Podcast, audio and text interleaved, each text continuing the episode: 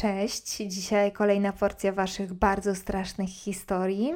Aura nam dopisuje, pada deszcz. E, w trakcie dnia słyszałam burzę, której boję się pomimo 30 roku życia, a w tym momencie już tradycyjnie, w momentach, kiedy czytam właśnie bardzo straszne historie, e, nie ma w domu Marcina, więc znając życie, do końca wieczoru będę nasłuchiwać każdego szmeru, którego u mnie, których u mnie w domu nie brakuje, ale zanim zaczniemy, a jest co zaczynać, bo waszych historii jest sześć stron, więc nie wiem, czy dzisiaj w ogóle skończę.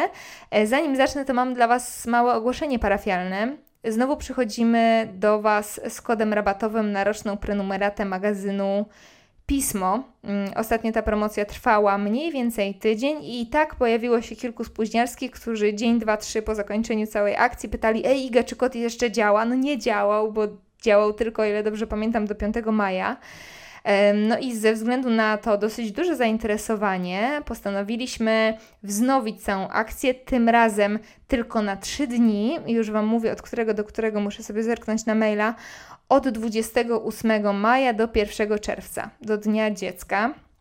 E, I jeżeli zdecydujecie się na taką inwestycję, na taki prezent dla samego siebie, właśnie z okazji Dnia Dziecka, bo uważam, że ten dzień już do końca życia trzeba obchodzić, no to z moim kodem otrzymacie rabat na roczną internetową prenumeratę magazynu Pismo, czyli według mnie i wcale nie przesadzam w tym momencie najlepszego i najbardziej wartościowego magazynu w Polsce, w którym jest dużo czytania, co y, wcale w dzisiejszych czasach nie jest oczywiste, y, ciekawego czytania, co również do oczywistości nie należy y, i tematów związanych z psychologią, literaturą, sztuką, bieżącymi zagadnieniami, bieżącą sytuacją, dzięki którym po prostu na świat będziecie mieli możliwość spojrzeć z wielu różnych stron i będziecie bogatsi, mądrzejsi i piękniejsi wewnętrznie.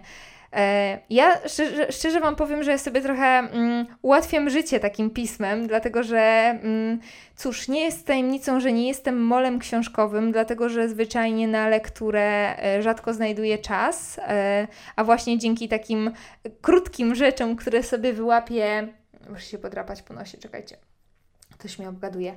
Um, dzięki krótkim felietonom, dzięki krótkim reportażom, które znajduję w piśmie, czuję się jakaś taka, tylko się teraz nie śmiejcie, taka mądrzejsza. Trochę sobie wzbogacam to moje wnętrze i e, mam możliwość wtedy otworzyć gębę e, w przerwie na kawę w pracy i powiedzieć coś mądrego, więc e, sprzedaję Wam po prostu taki lifehack e, i bardzo Wam polecam, z całego serca Wam polecam magazyn Pismo, bo jest to po prostu wartościowa rzecz. Wszystkie informacje, co i jak e, zamieszczam na dole w opisie. To wcale nie jest trudne. Chyba najtrudniejszy w tym wszystkim jest kod, który jest zbiorem przypadkowych liter i cyfr, więc polecam go po prostu sobie skopiować i wkleić w odpowiednie miejsce. A my przechodzimy do tego, co tygrysy i krokodyle lubią najbardziej. Pierwszy mail został nadesłany przez osobę, która postanowiła zostać anonimowa. Historia, którą chciałam opowiedzieć, to wspomnienie należące do mojego pradziadka. Mnie samej niestety nigdy nie było danego poznać, ale z relacji mamy czy babci wiem, że miał on chyba najwięcej takich paranormalnych doświadczeń z całej naszej rodziny, ale ta historia jest zdecydowanie moją ulubioną. Rzecz miała miejsce dobre kilkadziesiąt lat temu, w czasach, kiedy mój pradziadek uczęszczał jeszcze do szkoły. Mieszkał w małej wsi, ledwie kilka domów na krzyż, kościół, a w pobliskim parku natomiast znajdował się niewielki zespół dworski. Właściciele pałacu mieli syna w wieku mojego pradziadka, z którym był on dobrym kolegą. Pewnego dnia w szkole dziadek wraz z innymi kumplami zauważyli, że ów kolega dość źle wygląda. Był jakby nieswój, poddenerwowany, może wręcz przestraszony. Zaczęli więc go dopytywać, czy coś może się stało, czy źle się czuje, czy jakieś problemy w domu go martwią. Chłopak z początku nie chciał za bardzo mówić, co się dzieje, ale z czasem przyznał, co go trapi, widząc, że koledzy szczerze się o niego martwią. Powiedział wtedy, że od pewnego czasu widzi w domu jakiegoś psa. Absolutnie nigdy żadnego w domu nie mieli i raczej wątpił, że ktokolwiek go wpuszczał, a jednak widywał go co jakiś czas, to w pokoju, to na jednym z korytarzy. I choć nie zachowywał się agresywnie, to było coś ze zwierzęciem nie tak, co go przerażało. Pradziadek wraz z innymi kolegami, kierowani po części ciekawością pomieszaną z niedowierzaniem, a po części faktyczną troską, zaoferowali, że przyjdą którejś nocy dotrzymać chłopakowi towarzystwa. Dziadek nawet zaproponował, że weźmie ze sobą kij do gry w piłkę, tak w razie potrzeby, gdyby pies faktycznie miał znów się pojawić. Któregoś wieczora zasiedli więc w jednym z pałacowych pokoi na piętrze i przy okrągłym stole oddali się grze w karty. Byli tak pochłonięci rozgrywką, że nie zauważyli, że wskazówki zegara minęły już godzinę dwunastą. Pradziadek zastanawiał się właśnie nad swoim kolejnym ruchem, kiedy uniósł wzrok z nad kart i zobaczył, że obaj koledzy siedzący naprzeciwko wpatrują się w niego szeroko otwartymi oczami. A właściwie nie w niego, a w coś znajdującego się za jego plecami. Dziadek obrócił się więc na krześle i zobaczył dużego czarnego psa, który siedział przy lekko uchylonych drzwiach i patrzył na nich równie intensywnie, co oni na niego – co dziwne, zwierzę miało na szyi przywiązany łańcuch, jakby właśnie urwał się komuś z budy, a przecież pies do pokoju wszedł zupełnie bezszelestnie. Dziadek odruchowo zaczął sięgać po kij, który wcześniej oparł o stół, jednak spostrzegł, że syn właścicieli kręci na to głową, prosząc w ten sposób, by ten jednak nic nie próbował psu zrobić. Zwierzę siedziało dalej przy wejściu, bez właściwie żadnego ruchu, więc postanowili wrócić dalej do gry starając się ignorować obecność ich nowego towarzysza. Pies siedział tam z nimi jeszcze jakiś czas, po czym wstał i równie bezszelestnie jak przyszedł, wyślizgnął się z pomieszczenia przez uchylone drzwi. Tamtej nocy już nie wrócił. Przyznam, że nie wiem, co się działo dalej z chłopcem z pałacu. Możliwe, że z czasem przyzwyczaił się do odwiedzin czworonoga, jak sam przyznał, poza dość groźnym wyglądem, ten nigdy nic tak naprawdę nie robił. Ot zjawiał się co którąś noc, dotrzymywał chwilę towarzystwa, po czym wychodził cicho na korytarze, ciągnąc za sobą łańcuch. Dwór stoi do dziś i z tego co wyczytałam, pełni rolę zabytku i kto wie, może nocą nadal strzeże go czarny pies? Słuchaj, no to jest przede wszystkim fantastycznie opisana historia, za którą, drogi anonimie, serdecznie dziękuję. A, a co do samej postaci czarnego psa, to jest to motyw znany od wieków w przeróżnych częściach świata i z tego co czytałam, miało zwiastować, uwaga, werble, zgadnijcie, nie trudno się domyślić, śmierć. Dużo czarnych istot zwiastuje coś niedobrego. Czarny wielki pies zwiastował śmierć. Na przykład, nie wiem czy pamiętacie film Harry'ego Pottera, nie pamiętam którą część. Ostatnio oglądaliśmy w ogóle wszystkie z Marcinem, bo pojawił się na Netflixie. Um, ale pamiętam scenę, w którym wróżono z fusów i ta wróżba przedstawiała, przedstawiała właśnie postać takiej mitycznej istoty i oznaczała straszne nieszczęście. Szczerze powiedziawszy, trochę się zastanawiam, z czego to wynika, że niektóre zwierzęta od wieków są uważane za zły omen, a inne za coś dobrego. I w pierwszym odruchu pewnie chciałoby się powiedzieć, że niektóre po prostu wyglądają groźnie, a inne nie. No ale na przykład taki pająk. E, ludzie uważają pająka przecież za, za dobrą wróżbę dla domu, a przecież się go brzydzą, e, a znowu słodki czarny kot to pech. Zastanawiające, prawda? Okej, okay, lecimy dalej. Mm, kolejnego maila nadesłała Alicja. Pierwszy raz z paraliżem sennym zetknęłam się jako trzynastoletni dzieciak, kiedy to jeszcze mieszkałam z rodzicami. Był to piątkowy poranek. Wyjątkowo nie szykowałam się do szkoły, ponieważ dopiero co udało mi się pokonać trwający dłuższy czas przeziębienie. Obudziwszy się dosyć wcześnie, spojrzałam na zegarek i uznałam, że to zdecydowanie nie moja pora na rozpoczęcie dnia, więc przewróciłam się na plecy i ponownie zamknęłam oczy. Kilka sekund po tym, a tak przynajmniej mi się wydawało, widziałam wyraźnie sufit w moim pokoju i obrazek z Komunii Świętej wiszący tuż nad moją głową. Wszystko przy zamkniętych oczach. Gwoli wyjaśnienia obrazek przedstawiał Jezusa siedzącego przy stole i spoglądającego na Ojca, wyłaniającego się gdzieś za chmur. Klasyka. Nagle spostrzegłam kształt wyłaniający się z obrazka. czarny, gęsty dym przypominający postać w długiej, powłóczystej szacie. Byłam przerażona, chciałam uciec, ale nie mogłam nawet poruszyć ręką. Chciałam krzyczeć, ale z trudem oddychałam. Czarny dym zdawał się próbować przeniknąć do mojego ciała, a konkretniej wejść w klatkę piersiową.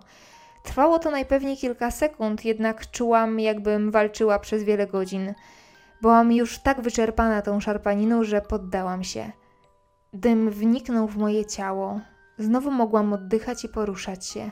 Oczywiście pierwsze co zrobiłam, to zaniosłam się płaczem i pobiegłam do ojca oglądającego telewizję w pokoju obok. Nawet nie potrafiłam mu wytłumaczyć, co się wówczas wydarzyło.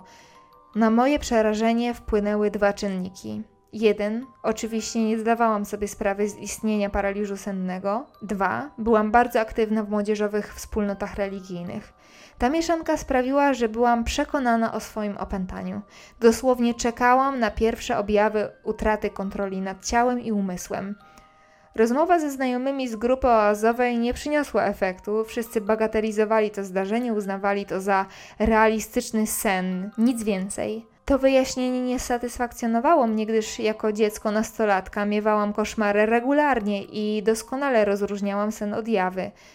W związku z tym zaczęłam drążyć i szukać informacji w internecie. Trafiłam na opis przebiegu podręcznikowego paraliżu i doznałam ogromnej ulgi. Jednak nie jestem antychrystem. To pomogło mi lepiej znosić kolejne incydenty. Drugi epizod związany z paraliżem pojawił się, gdy miałam jakieś 15 lat. Nadal mieszkałam z rodzicami, a mój pokój był wielkości znaczka pocztowego. Nie potrafiłam zasnąć przy otwartym oknie, drzwiach, a nawet odsłoniętych roletach, tak więc mój pokój nocą był szczelnie zamknięty. Jako nastolatka zasypiałam przy włączonym telewizorze. Tej nocy położyłam się na boku, leżąc twarzą do drzwi. Poczułam znajomy paraliż z całego ciała, lecz ku mojemu zaskoczeniu poczułam także coś jak powiew wiatru na twarzy. Jak wspomniałam, okna i drzwi były szczelnie zamknięte. Nadal spoglądając na drzwi, poczułam, jakby czyjaś dłoń delikatnie dotknęła mojego policzka. Wyraźnie to czułam, choć nie widziałam nikogo dookoła siebie. Nie walczyłam. Paraliż minął. Spojrzałam na zegarek. Zgadnijcie, która była godzina. Na pewno się domyślacie. Trzeci incydent przebiegł w identycznych warunkach. Kilkunastoletnia ja w moim mikropokoju, zamknięta na trzy spusty noc, program informacyjny leci w tle. Leżę w łóżku, zasypiając spoglądam na ekran telewizora. To się dzieje znowu. Nie mogę się ruszyć, za to wszystko widzę dokładnie tak, jak na jawie. Ponownie czuję jakąś dłoń, lecz tym razem nie jest to delikatny dotyk na policzku. Dłoń łapie mnie za szczękę i przekręca moją głowę w bok do oporu, boleśnie, jakby chciał skręcić mi kark. Wybudzam się, cała spocona i przerażona. Spoglądam na ekran włączonego telewizora. W programie wypowiada się ekspert o nazwisku, uwaga, Diabełek. Mój Boże iglasty, jak bardzo nie chciałabym przeżyć kiedykolwiek coś takiego. Naprawdę wystarczy mi przeżyć na jawie w zupełności. Um, zaklinam za każdym razem, jak czytam jakieś takie wasze e, mm, opowieści o, o paraliżach sennych, to zaklinam po prostu cały wszechświat, żeby mnie to nigdy, przenigdy nie dotknęło. Ten motyw paraliżów sennych pojawia się praktycznie w każdym odcinku, no bo to jest taka hihi najpopularniejsza możliwość przeżycia czegoś naprawdę dziwacznego. No i sobie zawsze lubię mówić przy tej okazji, że, że nasz mózg, nasz umysł jest intrygującym narzędziem.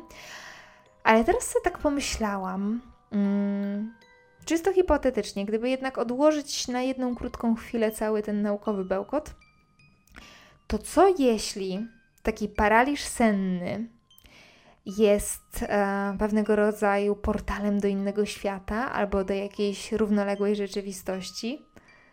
Ciekawe. Oczywiście kwestię opętań e, omijam szerokim łukiem, bo mam do niej mieszany stosunek e, i, i, nie chcę tutaj urazić niczyich e, odczuć religijnych. Ja po prostu w opętanie nie wierzę. Uważam, że są to jednostki chorobowe, które są niezdiagnozowane wystarczająco dobrze, a ludzie po prostu skrzywdzeni. E, no ale taka wizja że jakaś część z nas ma dostęp do czegoś więcej, właśnie ze sprawą snów jest według mnie gotowym materiałem na film grozy, albo film, film fantazy, albo science fiction. Może klasy B, ale przynajmniej w mojej głowie rysuje się to całkiem atrakcyjnie, więc może kiedyś zostanę wielkim reżyserem. Jedziemy dalej. Kolejnego maila nadesłała Małgosia. Tę historię usłyszałam kiedyś od mojej mamy, która jako mała dziewczynka mieszkała na wsi. Jej rodzina trzymała konie w stajni. Od czasu do czasu w nocy dało się słyszeć ich głośne rżenie i sapanie, tak jakby bardzo się bały.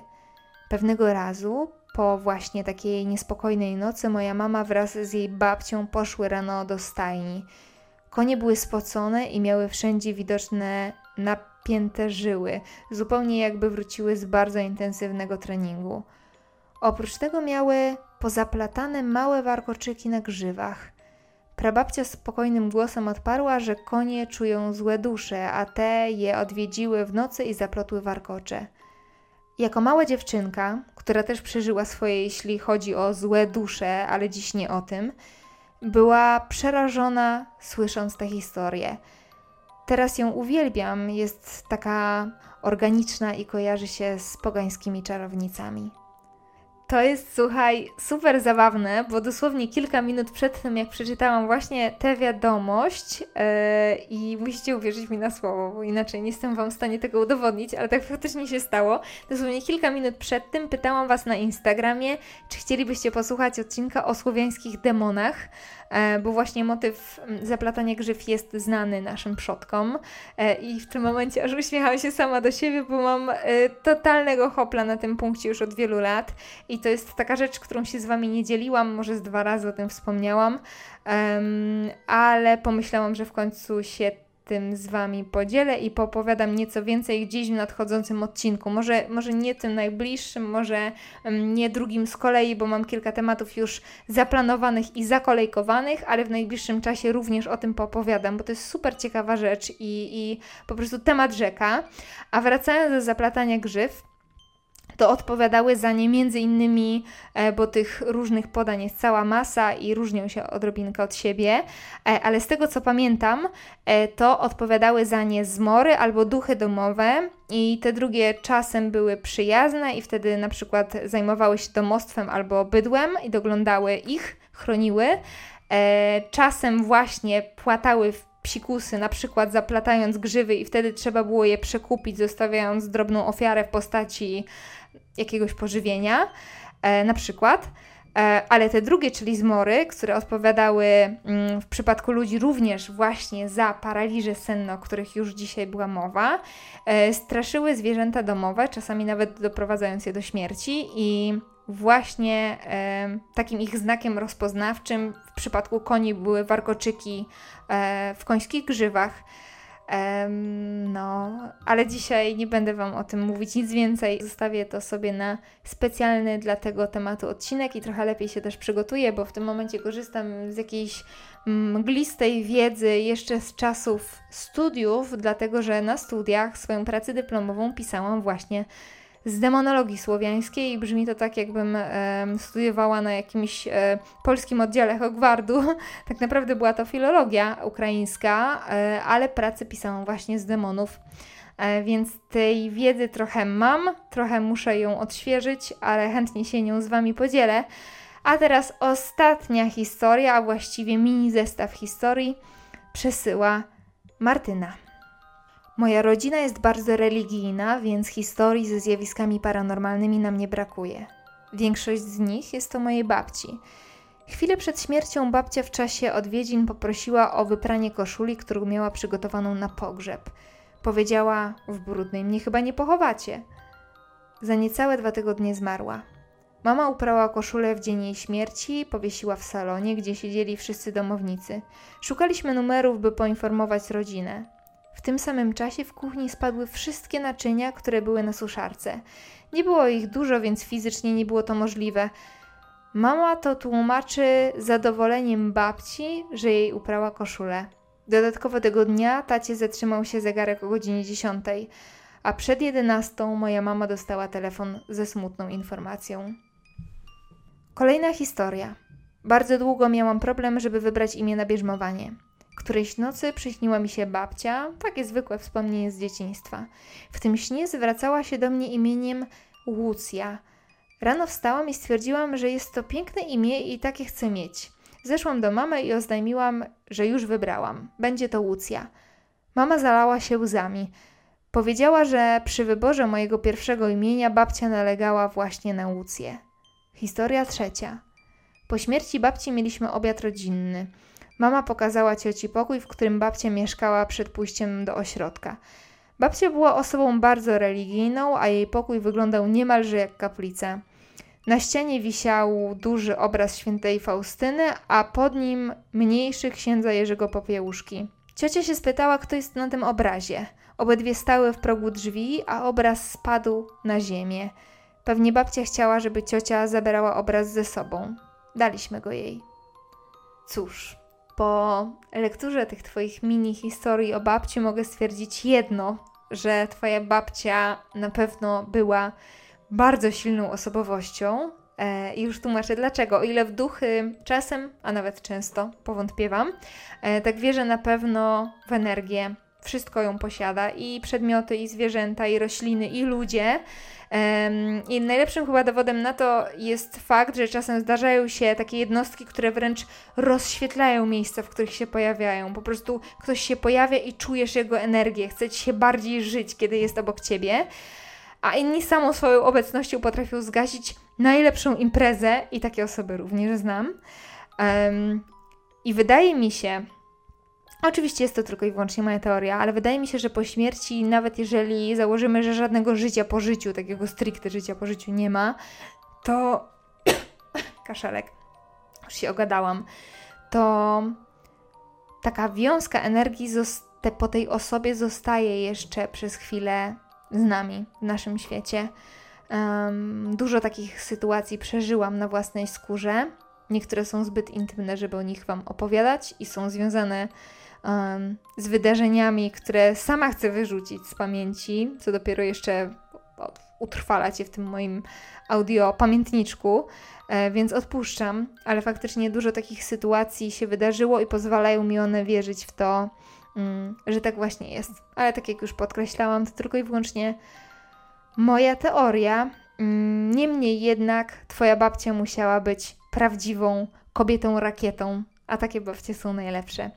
Uciekam, kochani, idę robić rzeczy, idę się przeprowadzać. Jak wszystko dobrze pójdzie, to kolejny odcinek nagram już w nowej przestrzeni, której historie i nasze męki możecie przeżywać e, razem z nami na moim Instagramie. Link e, do Insta podam Wam na dole w opisie, podobnie jak informacje dotyczące promocji na roczną zniżkową internetową prenumeratę magazynu Pismo. Tymczasem uciekam. Do usłyszenia. Całujemy. Cześć!